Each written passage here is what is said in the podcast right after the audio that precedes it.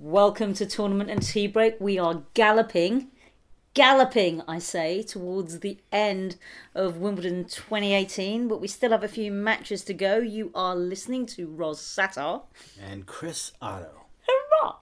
Okay, so we had, it was a, well, it was a strange day, wasn't it? Who were we going to start with? I thought we talked about starting with the men, though the women are on my mind. Okay, that's a little ominous. Okay, let's start with the men because obviously it's the uh, men's semi-finals tomorrow. So uh, hit me, hit me with your stat me up, mate. All right, so Kevin Anderson, John Isner, we expect a war of tiebreaks, a battle of attrition, hard serving, hot thumping, big, tall, 13 and a half foot of bomb serving madness, four tiebreakers. I don't know. It, it should be good. It's a great opportunity for both players.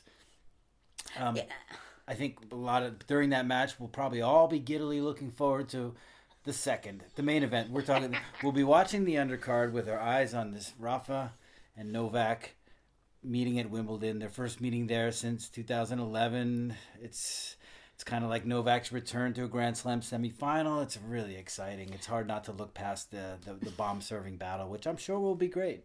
You really think this is going to be great? I think it's going to be where we have low expectations for it. I think it might end up um, surpassing those expectations and, and being a good match. Okay, when when you say great, what I think of is that time when you know when you're grating cheese and you rub your fingers accidentally against the graty thing, and Right, like right. you end up grating your knuckles. Uh-huh. That's how great I think this match is going to Uh, be.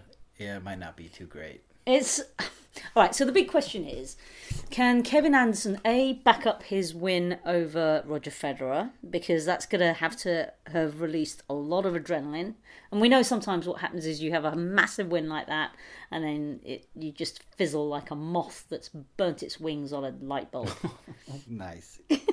I think he can. I think he's he's shown a lot making the U.S. Open final last year. Mm-hmm. Showed a lot by getting past Federer, saving the match point, gutting it out in the fifth, getting all the way to 11-11, and then kind of he's the one who outlasted Federer. Federer broke down in those final two games, played really poorly. Anderson didn't. You think you would think it would be the opposite. So he's obviously in a good place in, in, with regard to nerves.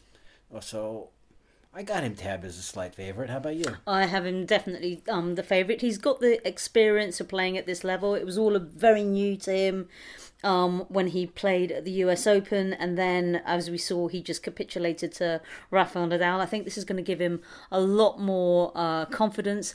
Grass obviously suits that kind of game. I mean, Isner's playing great tennis. He won his first Masters uh, earlier this year, um, and he seems to have sort of come of age, although he is fairly elderly anyway. You know, and he's you know, 33. exactly. Um, even you know, even though he has that ba- baby face, goofy look about him. Um, however, you know, it is a big thing for him, and I just think that Anderson's going to have a little more experience and a little more grounding.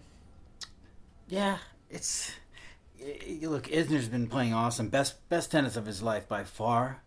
He's going to be tough to break. He has not been broken yet. He saved all seven break points he faced. He's in a really good space, um, playing well at the net. He's, he's going to be the aggressor. He's going to look to not get into long rallies. Where I think Anderson's a lot more comfortable, kind of thumping at the baseline. So you're going to see you're going to see Isner try and serve and volley a little bit. He's done that uh, over like about 150 times in this tournament already. You're going to see him try to work and get to net, and you're going to see Anderson have opportunities to make passes, and I think he's capable of that. And that might be the little tiny Yeah. edge that gets him a break point or two, and maybe he'll actually convert one. I mean, I've always thought that Anderson had, you know, has got a net game. I think he just prefers not to come in. But against Monfils, I was particularly um, impressed with his movement. Actually, to be honest, I mean, Monfils is the kind of player that's going to get you, drive you crazy, send you all over the court. And I was really impressed with how Anderson moved, how he had had that variety. Even though that might not be his most natural thing, he does have it. Yeah. Um, I'm interested to hear that um, that Isner's coming into the net a lot more. He, he, for me, he doesn't traditionally serve and volley. He No, has that. doesn't. He, does that. Has that. You know, he won't volley, but he'll run around his forehand Yeah. to you know. So it's kind of when I grow up, I'm going to be a volley, but I'm not quite there. And I think that um, I think that he's going to tie himself in in knots.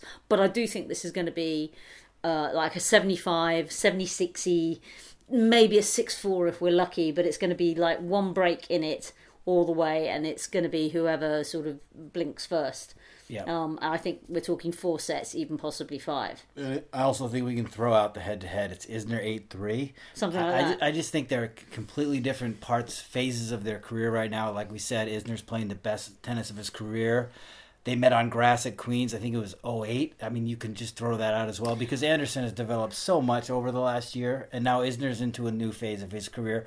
I think everything they did before, where maybe they underachieved given how well they can serve and play, Mm. you know, particularly on grass, I think you can just throw it out. I think it's, you know, When was the last time they played?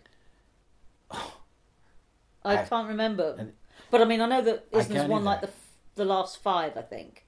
So uh, Anderson's got to snap a, like a five match losing streak. Yeah, which I think will be no problem. Right? Yeah. I don't think the history matters much with this rivalry. Okay.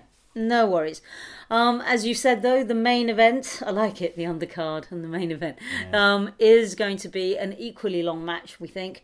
Uh, Nadal and Djokovic. Djokovic's been tested a couple of times. He dropped a set to Kyle Edmund. He did. Uh, he dropped a set to Kei Nishikori, um, whereas uh, Rafa dropped both of his sets to um, to Del Potro. So in terms of set lossage, they're the same. However, Rafa's going to have a five setter in his legs, and um, I'm just wondering how that's going to affect him.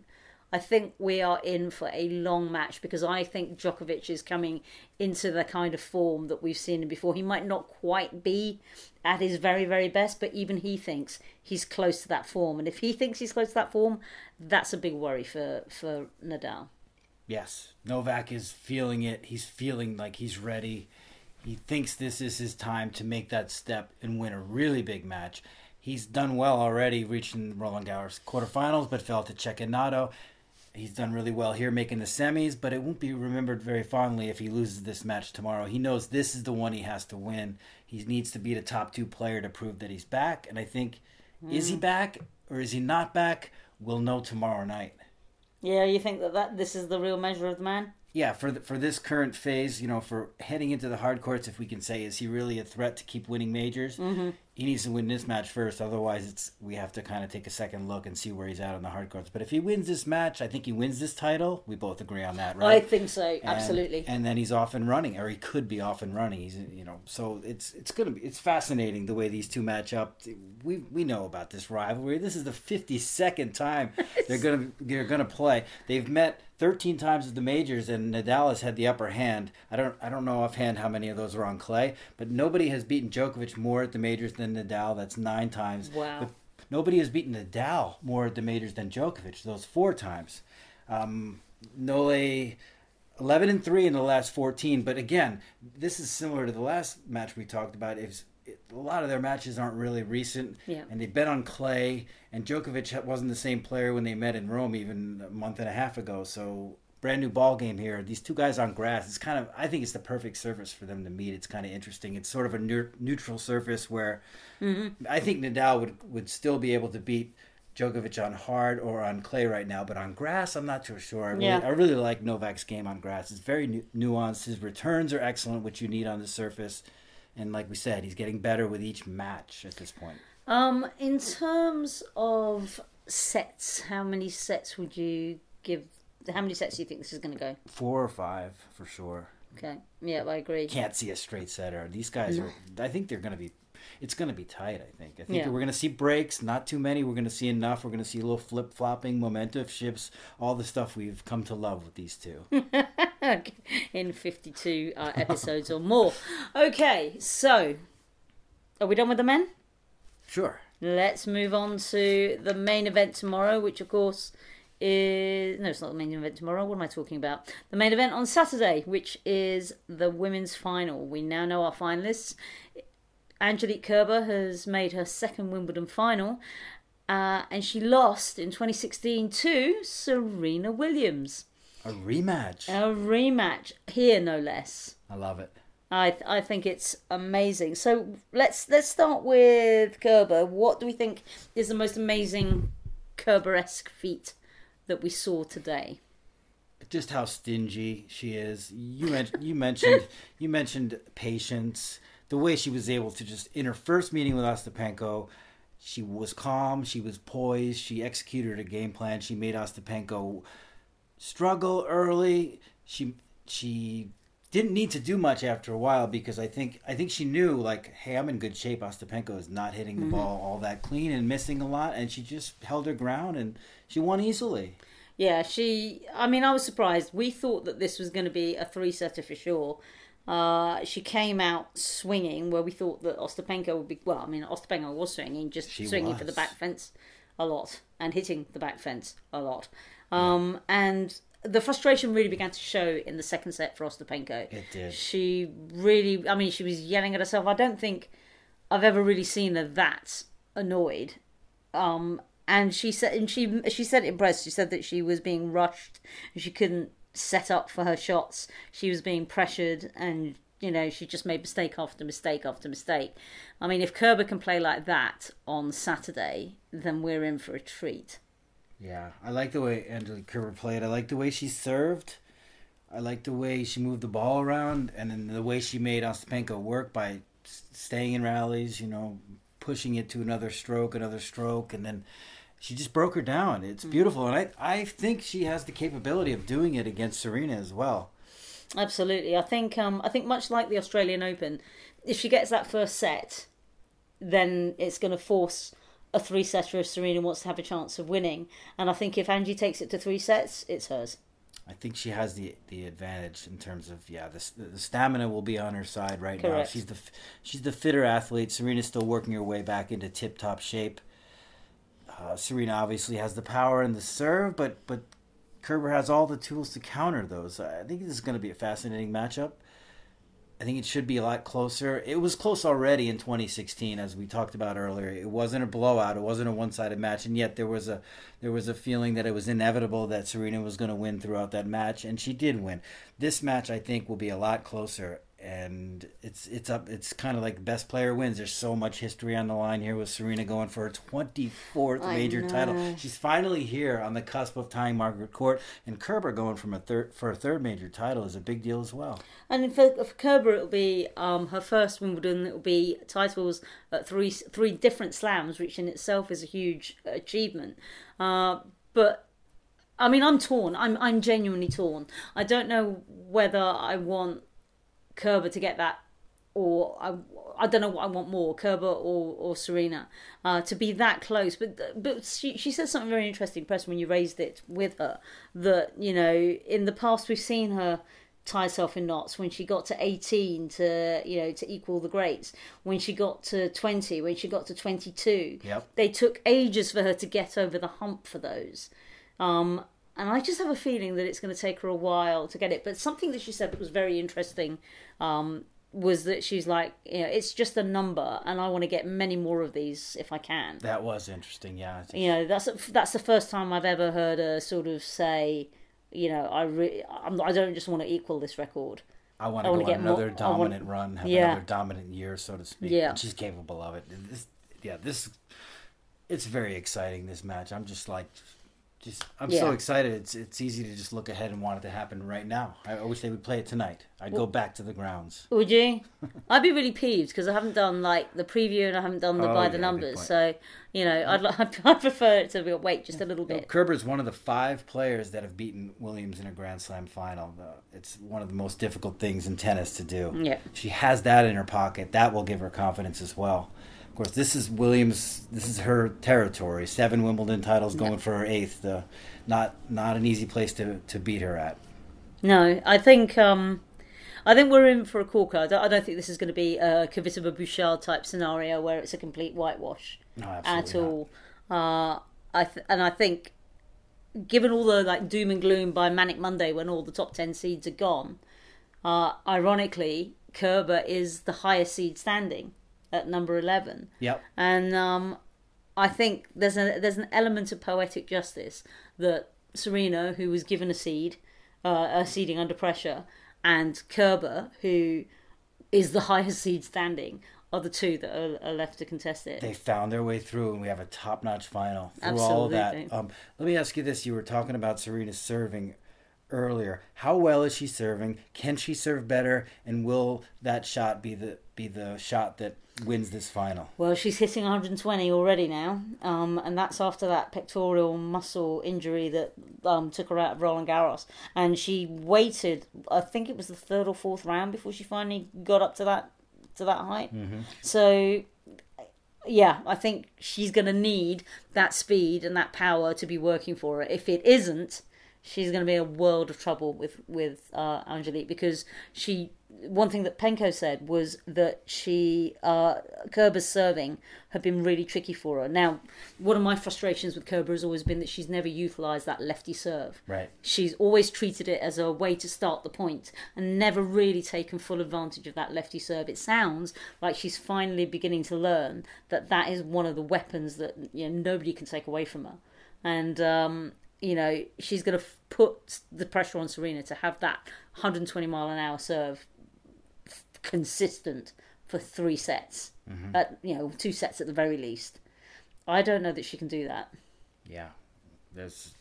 We'll have to wait and see. It's, I think Serena really needs to get the free points if possible to avoid playing too much tennis from the baseline. I think again, if it becomes a physical match, I think that Kerber gets an edge there. So Serena needs those free points. She needs a couple love holds, a couple quick, quick service games, maybe get a lead in this match. And I think it's going to be important from from the first ball. It's going to everything's going to be crucial in this one. I'll tell you what really impressed me today was that he, all this all this uh, tournament we've heard uh, Kerber saying that you know I need to play more aggressive, I need to play my game, I need to be much more forceful.